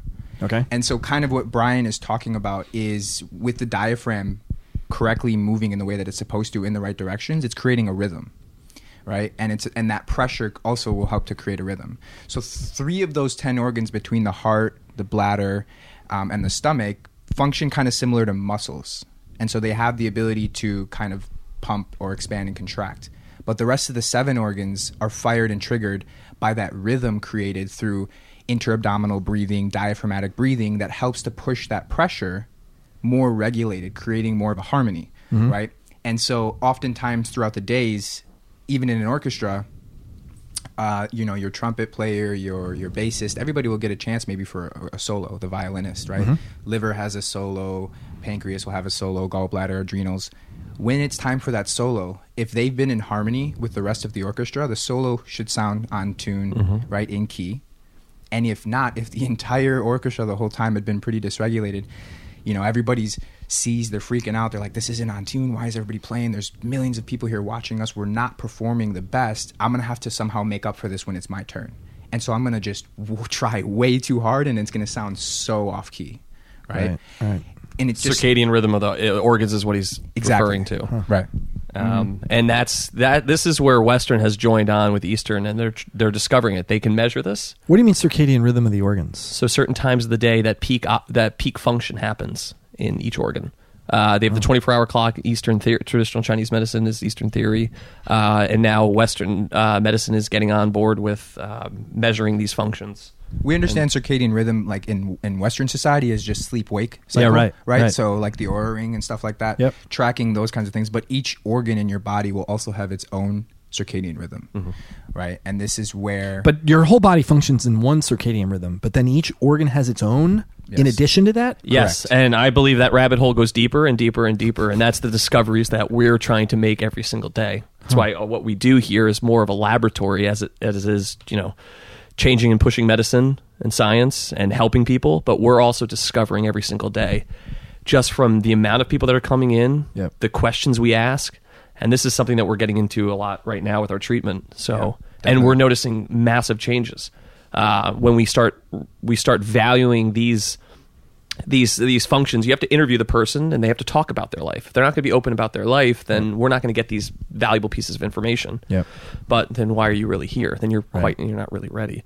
Um, but you know, so then we, we can get into that, and uh, then we tie it up to our uh, testing that we do with uh, urine and saliva, and we can link up and see parallels right there, and that really that starts to change how we're going to treat this person. We can identify through urine and saliva how well this person will have a release, what they need, where they need to be touched on the body, in order to truly get out of an, an adrenal stressed environment. Why Or urine and saliva and not uh, blood tests? you don't have to go so micro right, right away. The Okay. whole industry, everyone wants to go more micro, Yeah. micro, micro. Yeah. Let's find the answer deeper and deeper. And what we've been doing is we've been stepping back and we see that what you're looking at, but we're going more macro and we see the whole picture. And while the whole industry is diving deeper, we're just stepping right back and letting it and seeing. And, and it's almost like looking at a Mona Lisa through a magnifying glass. I always try to equate that, Huh. you know. And you want uh, to look at the Mona Lisa, yeah. not ju- not. I mean, the, Not just her these- eyes. Yeah, you know, I mean, some people, Yeah. you know, you will, uh, you you can look and view, wow, how did this artist touch the paintbrush? That's nice. Yeah, but right. you're not going to judge the painting on that. You're going Right, to step back. So because I remember one of the things that I don't know somebody said when I was going through the program is really your pH is really the master piece in your your blood. it's the first urine- piece. It's the first piece. The way the body wants to make that change. It's your urine pH and your saliva pH. Yes. Then they need to be in balance, right? They need to be Correct. connected. Right. So the way that we'll explain pH um, is to think of it as environment, right? And if the environment is stable, then the organs in the body between the urine and the saliva have an actually have a fighting chance or an ability to get back into harmony. So the what, how we'll explain it is when you're thinking about the urine pH and that environment will be anywhere from about like the belly button or the navel up, Okay. and the the did I say urine or saliva? You said saliva, saliva, saliva- pH, saliva stomach. pH Oh, saliva's up. the saliva is Saliva up. up. Okay. Urine is going to be from the navel point down, right? Okay. And so thinking about if the urine pH is is solid, but the saliva pH is off, you're you're still at an imbalance here, right? Because everything navel up is still going to be off. If it's acidic, we'll mention that it might be hot, sort of fiery, like a really rapid moving environment. Um, and anything that might be considered alkaline is going to be more cold, slower moving, slower processes, right? Out of the balance. So people always say, "Well, I need a more alkaline diet." Isn't that good? All the time we say, "Okay, you're really alkaline," and here and here, people instantly go, "Isn't that good?" Right. Well, you want that 80-20 balance of an alkaline diet to an acidic diet, but when it comes to your saliva, you want that perfect balance of a 6-4, 6-5, and then for urine 6-4, 6-5. That's And ha- what affects that? What I mean, I'm, I'm uh, sure we- that's probably been too big of a question. We've gone test. We have tests proving without any sort of chemical intrusion to change the pH is what we normally do. Uh-huh. Is we you know first thing we start is body's not really going to sustain a change energetically unless the pH is adjusted. Yep. But we've also noticed pH changes just from body work alone. So that means Really? ta- yes, we Yeah. have measured. And we We've have measured that before, science for it. Yeah. Wow. and that's I mean that's what we're going to be pushing. So that's so, you do a pH analysis and then you do some immediately after ten minutes after do another test and it's the pH has moved. by significant enough that we're going out we i mean we're going we're experimenting with what treatment i mean this is this is not our you know this is typical our uh, unwinding you know a quad or something but we're looking at energetically going for the organs doing our organ unwinds and and with the intention of changing the ph. So our intention we tune in how are we going to move this ph marker so that shows that the organs working in an orchestra uh, when they're out of alignment are going to throw pH off. We know that to be true.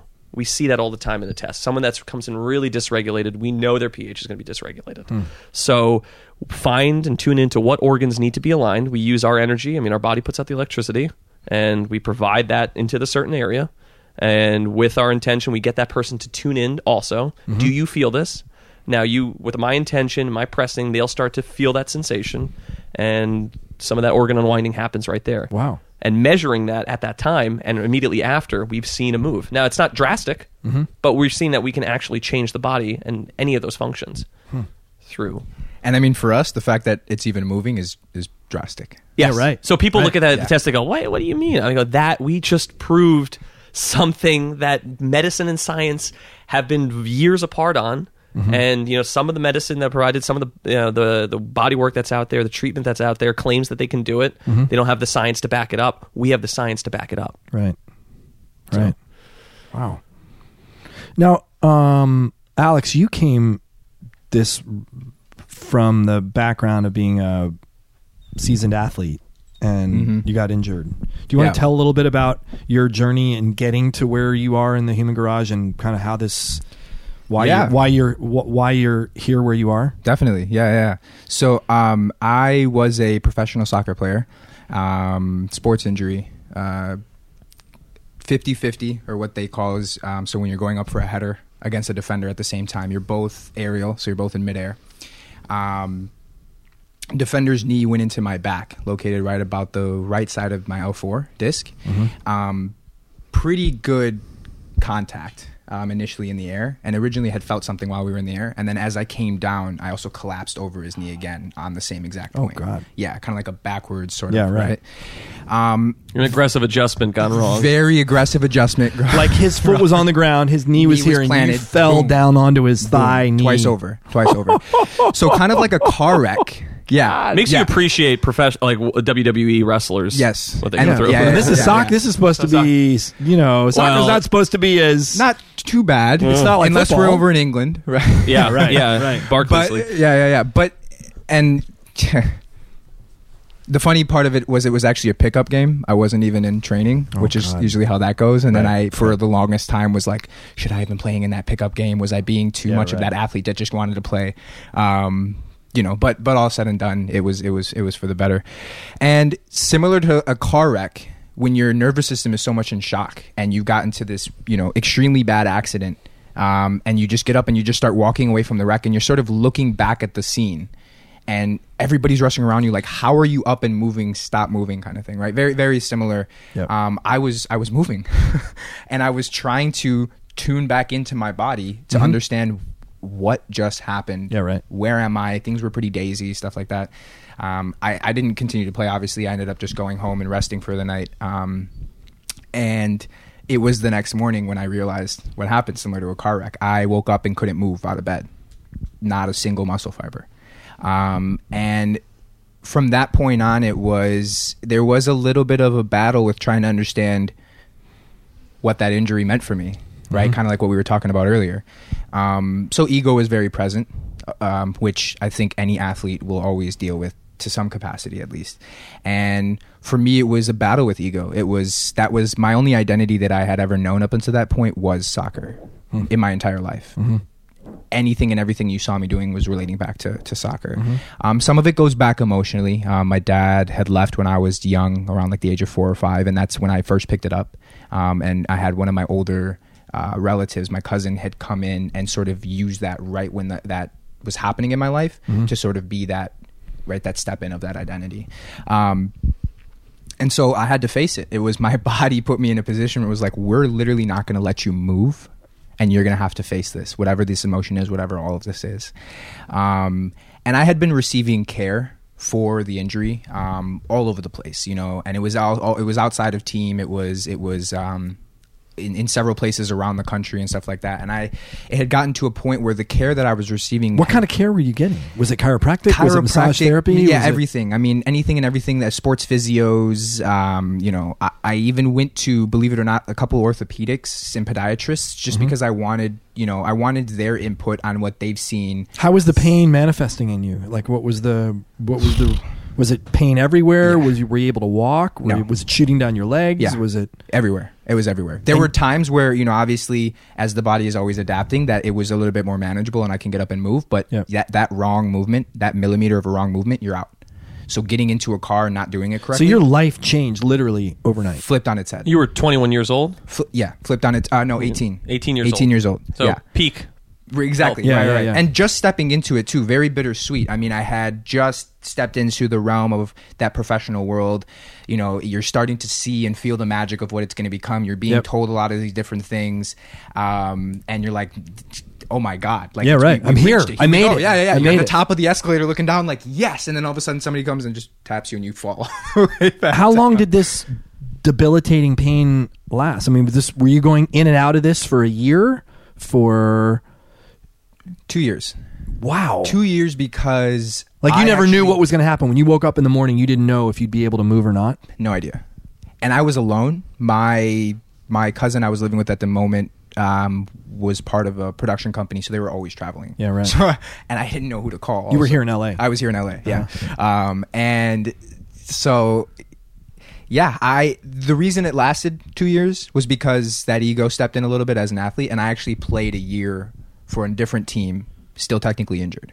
Wow. So I, I, yeah, I was able. The care that I was receiving did get me better to an Uh-huh. extent that allowed me to still play.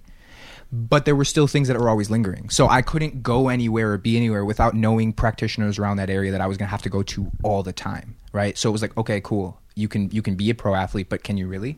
Yeah, right. Because everywhere you go, you need to make sure that you have your safety net or your, the protection from the playground, right? How how much fun can I actually have? So you weren't actually in jeopardy of you know like not being able to move if you were able to play soccer, but you were not able to play it, I'm guessing at the level that you used to. right right previously yeah. play. well it, it ended up getting right back to a point where you know and this is this is where i found this part of it out when you do rehab from an injury per se right and you think that you're in the clear i talk to this a lot about clients is again going back to thinking about the body as the computer and the brain as the cpu Mm-hmm.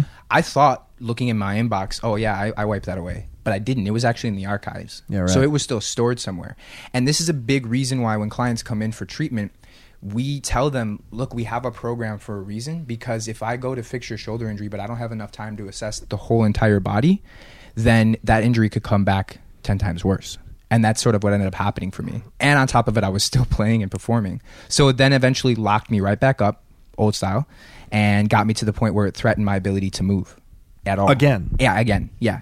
To move at all whatsoever. And even while I was playing, I mean, I was living in ice baths. I was sleeping on the floor. I didn't, I didn't, yeah, I mean, I had a So it bed- wasn't playing the way you were playing before. Right, right. It was playing, but you were you were on on teetering Yeah. on the on the edge all right, the time. Right, exactly. And for me, you know, it was like with the commitment that I was getting from the rest of the team and the coaches, I was the guilt also that held mm. on to me. So I was a forward, and your main job is to put in the numbers, score the goals. Yeah. And if we're losing, everybody's looking at you. Right. And I just I couldn't I couldn't give it my best, right? Yeah. And then the emotion would come up, and it was like, it. huh.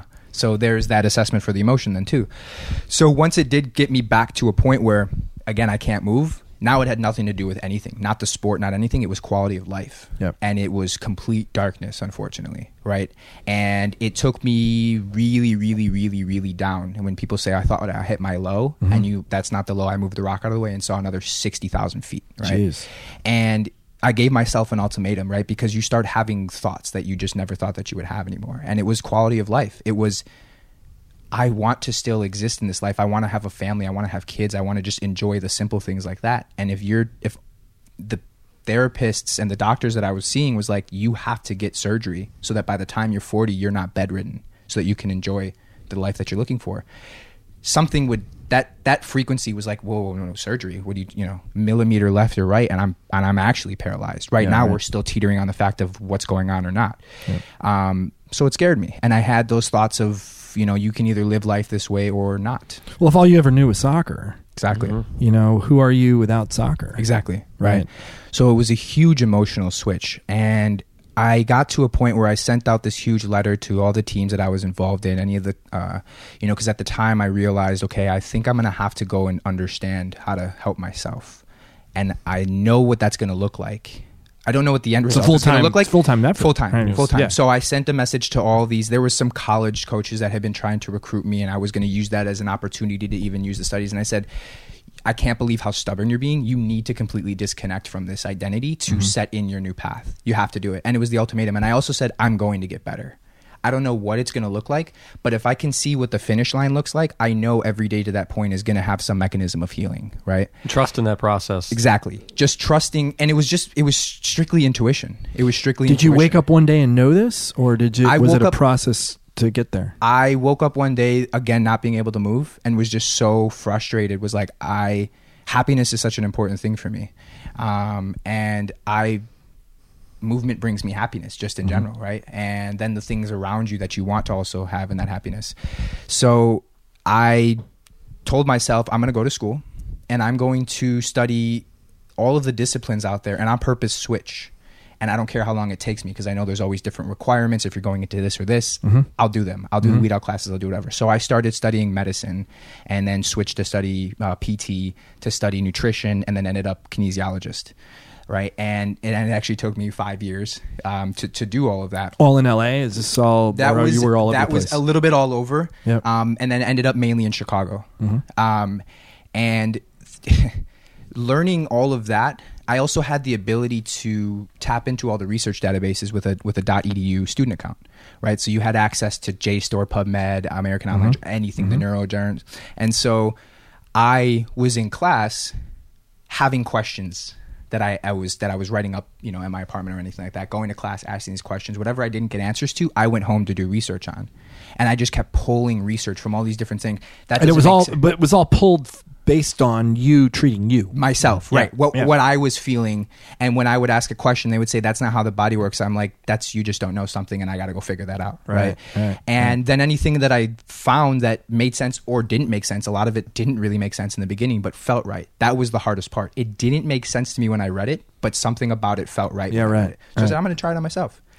and this was anything from a movement to a self-release to a diet change to you know chemistry i took everything into consideration neurology Mm-hmm. whatever it was and just would maneuver my couch furniture whatever it might be and try it and then get up and just kind of start walking and and it got to a point where over time it was oh my god i can stand for longer than a half hour without my back going out Mm-hmm. oh i can walk now let's try to go for a run let's try to kick a ball around Mm-hmm.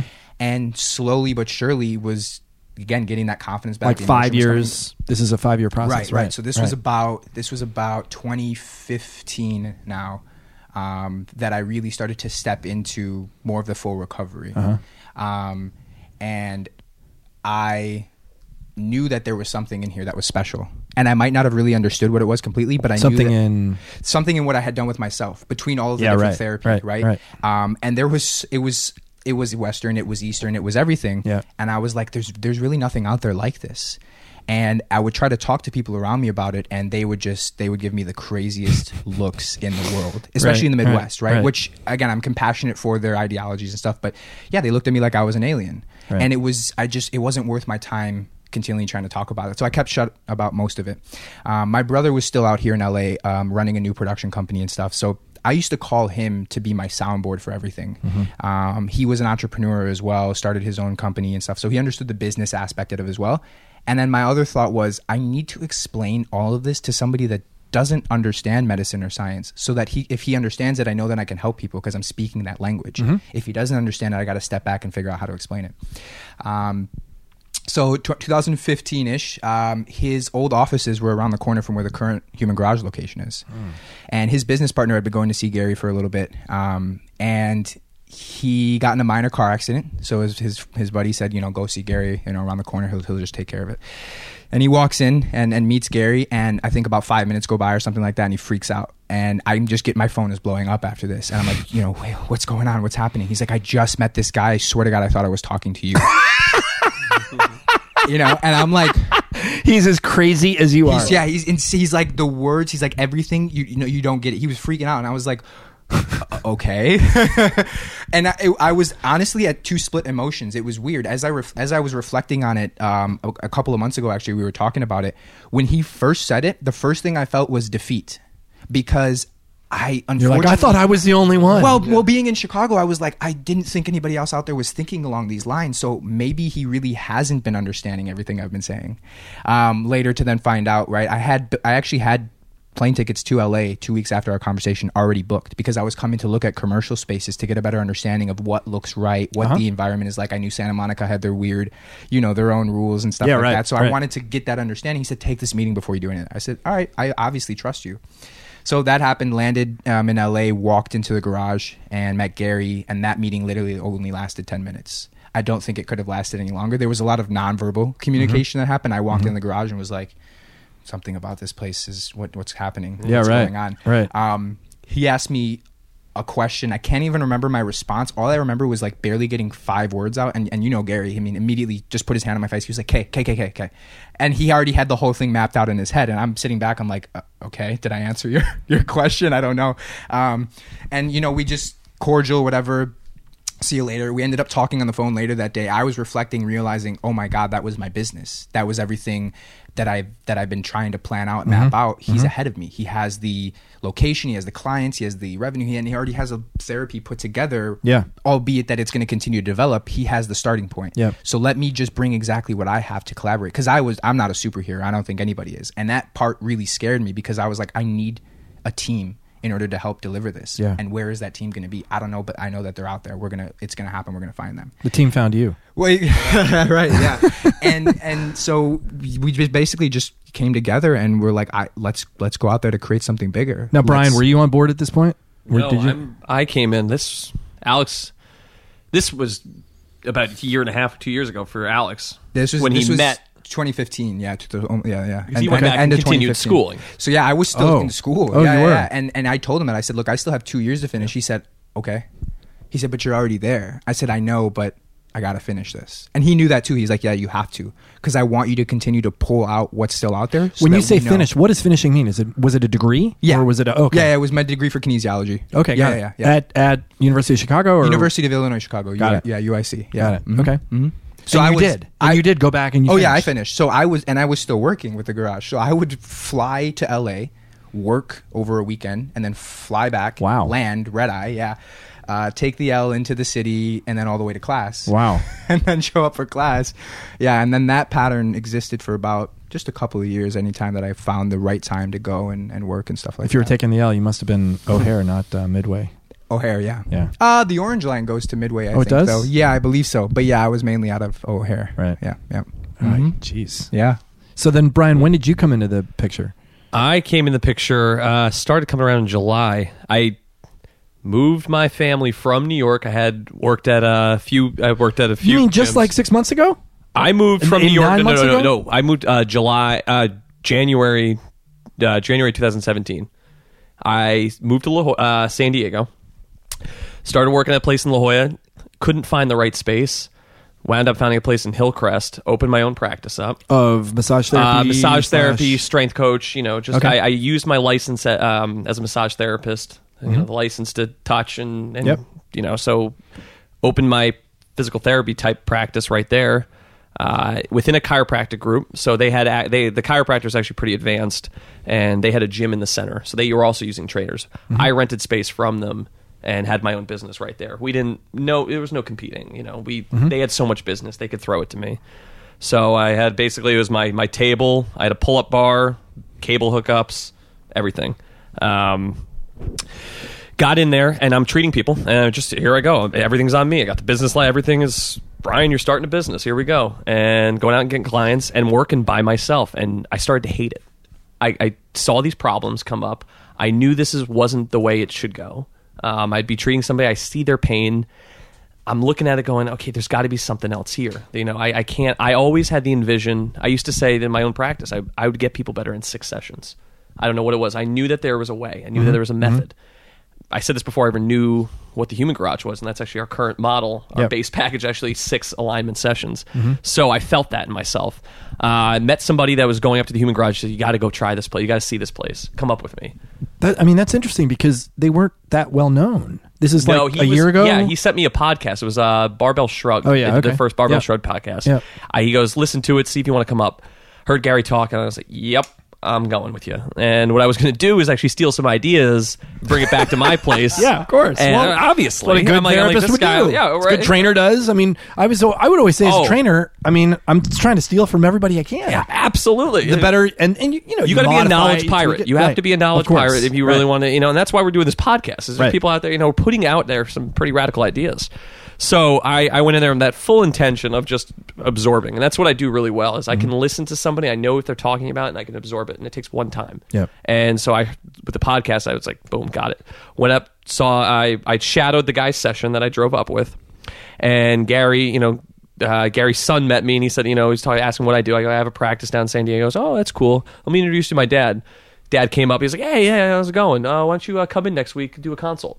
And this was about a three month wait list. So Right. Right. th- I come in next week. Oh, this is awesome. On me, I'm like, all right, yeah, sweet. Drive back up the next Saturday. I don't get treatment. It's an ambush interview, and Garry and one of the uh, the chiropractors sit me down, and I'm like, "Is this how a consult goes?" Oh, and then Garry, the first question is, "What do you want to do?" I'm like, Wait, what? What? What? I'm here for treatment. I'm here to you know do a consult, and uh, you know I, I see what he's doing, and he keeps asking me, "What do you want to do?" I, I, he he got it right out of me. I wasn't happy by myself. So you want to come up and work here? And in that moment, So you I never looked- had a consult, or at least. Oh, well, not- no, he did the uh, he did the initial jaw release, and then they took me off the table and sat me down, which was bizarre. Uh-huh. you know, and, and everything. If you go into the garage, it's an open couch. There's no hiding spaces.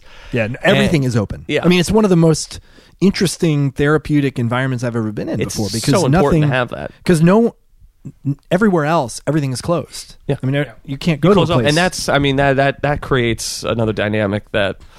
I, I, it's beautiful to actually have to even hear somebody going through an emotional release, and you're and and yes, you have privacy. You have three walls, but there is an open space where people can walk by. And which is was bizarre for me the very first time I went because Yeah. there were people moaning on the table. There were people, and, you and you know, Garry's like, "Well, don't worry about that. She's going through some emotional stuff, and this is her fifth session, and she's got some experience. And it's typically not what happens in the first session." And um, um, I'm like, "All right, well, okay," and, and it- everything's open, and there are people walk. It's very, it's like a. It's funny. It's it's funny that the name is Human Garage because it reminds me very much of you know you go to Ford, you get your car worked on, and you go back to the behind the scenes, and it's freaking hustling and bustling Bustle. and cars and wrenches and bolts and nuts and shit happening everywhere. It's And exactly, that's exactly what it's like. It is exactly, and it, it just it, it was the it was a clever name that wound up being exactly the identity of what we do, and it Yeah. started to the it, the personification. It just was there. It existed. Yeah, right. Uh, I mean, we look like it. You know, you come in there, it's not quiet. I mean, we have you know some good music playing. Where people are active, people are up and down. You know, there's so many different things going on, and it it's also very interesting you know my experience when in going there uh I, I can even see another analogy, you know, kind of with the mechanics. You guys are not part of really the customer service experience once you're done. Like it's very clear you're you're you've got a mission and your mission is to serve the person you're working with. And you serve them fully once you begin mm-hmm. right up until the moment you're done. And when you're done you've you've moved on to the next person or whatever else you've got going on before i mean you you've made sure that they're that they're that they know where to go Yeah. but you don't do the tr- traditional stuff that accom- you, you you hand them off to the front desk or to the the people that do that Yeah. as a specialty Specialty. Yeah. and Ev- it's it's really different Every And- department has their yeah. We we're that's what we we always attract the right people at the right time too. And as we grow, and we, I mean, we put to get hired. It's it's the process. I mean, you just have to trust the person that's walking in, depending where they're going to go, and they always fit right where they're supposed to be. Mm-hmm. Right. You know, Right. and handing somebody off, it, it, it's you know that my level of care is exactly like Alex's, and in terms of how you'll take care of them, Yeah, he'll know right. he'll hand it to the front desk. They handle with the same level of care. Going off to the progression specialists, which are people assume you know are trainers, uh, strength coaches that we have in the gym, and it's all that same standard. how that- soo- how soon did you know you were going to move yourself up here and like so re- he said, he goes, "What do you want to do?" And I know he was in- insinuating, he goes, "You want to work here?" I go, "He goes, you want to work here?" I go, "Yeah, I want to work here." He goes, "Let's do it." And I go, "I got to go home and think about it." We talked about what I needed to move up there, and I, I get in my car, and I'm just thinking about it, and I just, yeah, I call, I run, I call him right back up. I go, "Let's let's do this." He goes, "When can you come up?" I go, "I'll start next week." Wow. I literally went down, paid my last month of rent. this is closed like, the this shop is like a year and a half ago about This no, this was in August. Oh, this I- just this yeah, just happened This yeah, this was in August. Wow. And they were ne- I mean, it was it, it fit right. You know, it- they needed somebody. I mean, I was willing. You know, I I needed to really push. I was ready to push the treatment. I was doing similar things. I just needed that help. And Mm-hmm. listening to him, it was it was everything. So I came up. I would come up after like weekend after weekend for about three weeks or so, and I just sit with Garry. We'd treat people together. And he wanted to test to see how I could work, Yeah. and it, Yeah, and it- and it fit perfectly. You know, I would before he would ask me to do something, I'd go there and do it. Mm-hmm. So it was that trust immediately, and I was able to get up and running in about a month. Hmm. And then while I was there, start to learn the way of the garage. But the need was there now. I mean, our company was growing, Yeah, right. and it wasn't like an easy process. It was trial by fire completely at Yeah, that right, point. It right. was in September is when things got full swing. Um, you know, moved up here. My moving truck got stolen. That was like it was like this like I, I needed to purge my life. Uh What do you mean your moving truck got stolen? Yeah, with your I- stuff in it. everything. Welcome to LA, brother. This this fool was in the alley. I walked out of, of work closing closing down for the day, and I walk out to see him and uh, and Jordan, Garry's son, uh, in the alleyway with his car on. They're both like s- kind of squatted over the hood of his car with Chick Fil A. Yeah. eating So I- in between this What, move what I while did- he was there. Yeah. While well, so what I did is uh, five o'clock, pack up the truck in San Diego. Boom, I'm on the road. Get up there about eight o'clock. I don't have time to unload the whole truck now, so I call my friend Jordan. I go, listen. Oh, I you were doing this move yourself. You, Yeah, this was. I ran a moving company back in in college with my cousin, Oh, and so. I know I'm I'm really good with this. Got it. so, but I do need another man. I need labor. Yeah. So I go, listen, you got to help me get my crib, the cribs. I have twins. Got to help me get the cribs off the truck, my bed, and a couch. That's all you got to do. Take a half an hour. He does that. I'm like, it's all right. It gets about nine o'clock. I'm like, all right, let's go back. I'll drop you. Truck you sitting in front of your apartment. I parked the truck in front of the apartment, very close to here right now, actually. Um, and uh, so I go, listen, let's go get something to eat. The only thing that's open, like Chick Fil A. All right, we'll go grab Chick Fil A. Let's, you know, it is what it is. We need to put something in our fa- in our faces right now. Uh, I drop him off at the garage where his bike was. Alex comes out. We say hello. We I drive back. This is about that span of forty five minutes.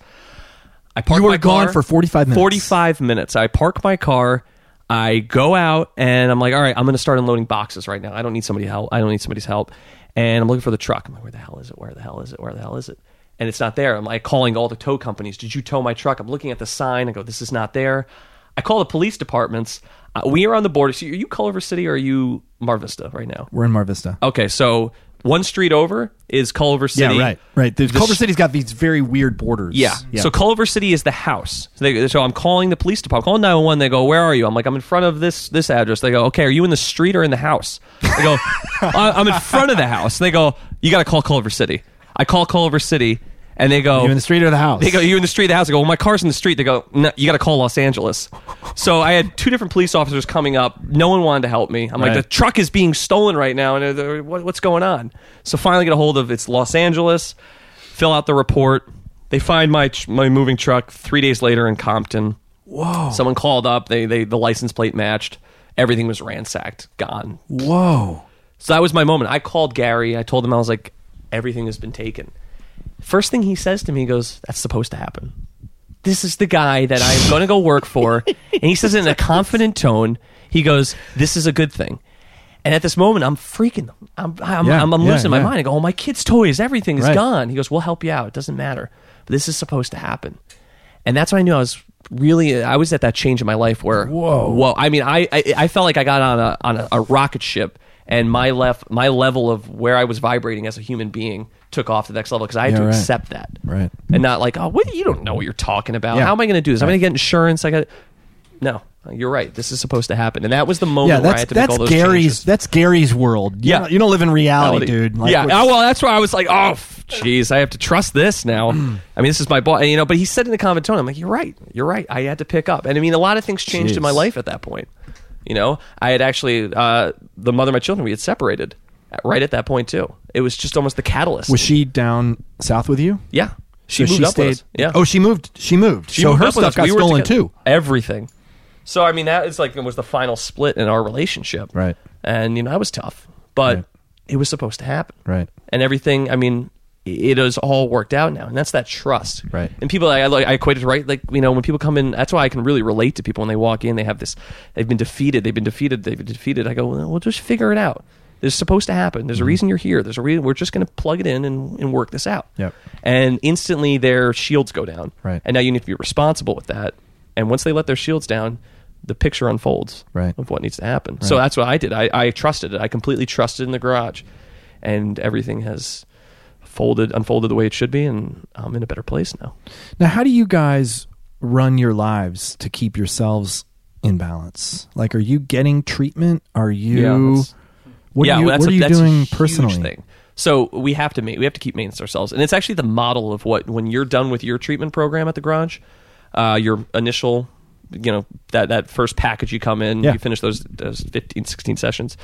Uh, what we're we're doing that ourselves, so it's maintenance programs. You know, you we get chiropractic adjustments whenever we can grab Dr. Luke or Dr. Danny we have hired. We just say, you know, please get us get us going. And do you guys go to the gym? Do you go work with Ryan? Do you have a neurological thing or we i I've been doing I mean Alex, but I've been doing my own thing. It's just hard to get over to the gym right now. Yeah, so I yeah. just do it. You know, I'm at home with the kids. You know, I'm Uh-huh. I'm doing handstands in my living room, and I'm the things up, you know you need to do. Yeah, I'm picking up kettlebells. I I'm, I'm doing my own rehab. When we have a when we're having our space all in, all in one In one unit, place, yeah. I'll be down there. Yeah, right, right. It's it's it's so important. We have to live and encompass what we're trying to preach to our, to Yeah, our right, clients coming right. in.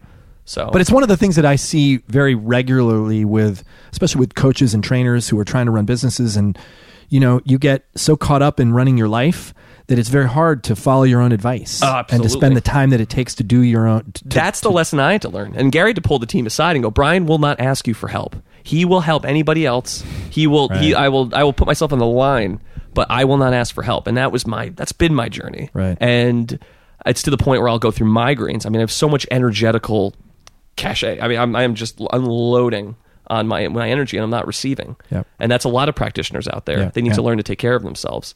So yeah, it's you have to. How about you, Alex? What do you? Yeah, well, kind of similar. Just I ideally would love, love, love to be with with Ryan uh, over at the gym doing a lot Oh, of those. well, and I had a couple. If we can with get him. into his schedule. Yeah, I'm gonna yeah, I'm gonna have him in for a podcast. We're gonna I'm gonna hopefully do a video podcast with Yeah. him. So Yeah. Yeah, yeah, yeah. can- I mean, not that we're not videotaping now, but it's not my video. but Yeah. because I think the value of really Are you going to be doing? He's going to be demoing. I don't know. I don't know exactly. I just thought Let- of it the other day. I'm throw him like, in- he's, throw him in he's any an space. important piece. Yeah, throw him know? in yeah, if you have a space, he'll chef on your podcast, you're going to want to do it in your kitchen, watch him cook. right, you know, right, I mean, something. Exactly. How do you chop that onion? Yeah. You know, like Yeah, So exactly. uh, it's it's got to be maybe in my backyard or something. I don't know. Right, We'll figure it yeah. out. No, that's the thing. You can do this stuff anywhere. Yeah. I mean. Ryan, we were talking about our setup. It's like, you know, where are we going to put the gym? I, I would joke around. Let's just roll a rubber mat out in the in the parking lot. Right. And he, and he Oh, looked at okay. me like, yeah, no, that'll work. Right.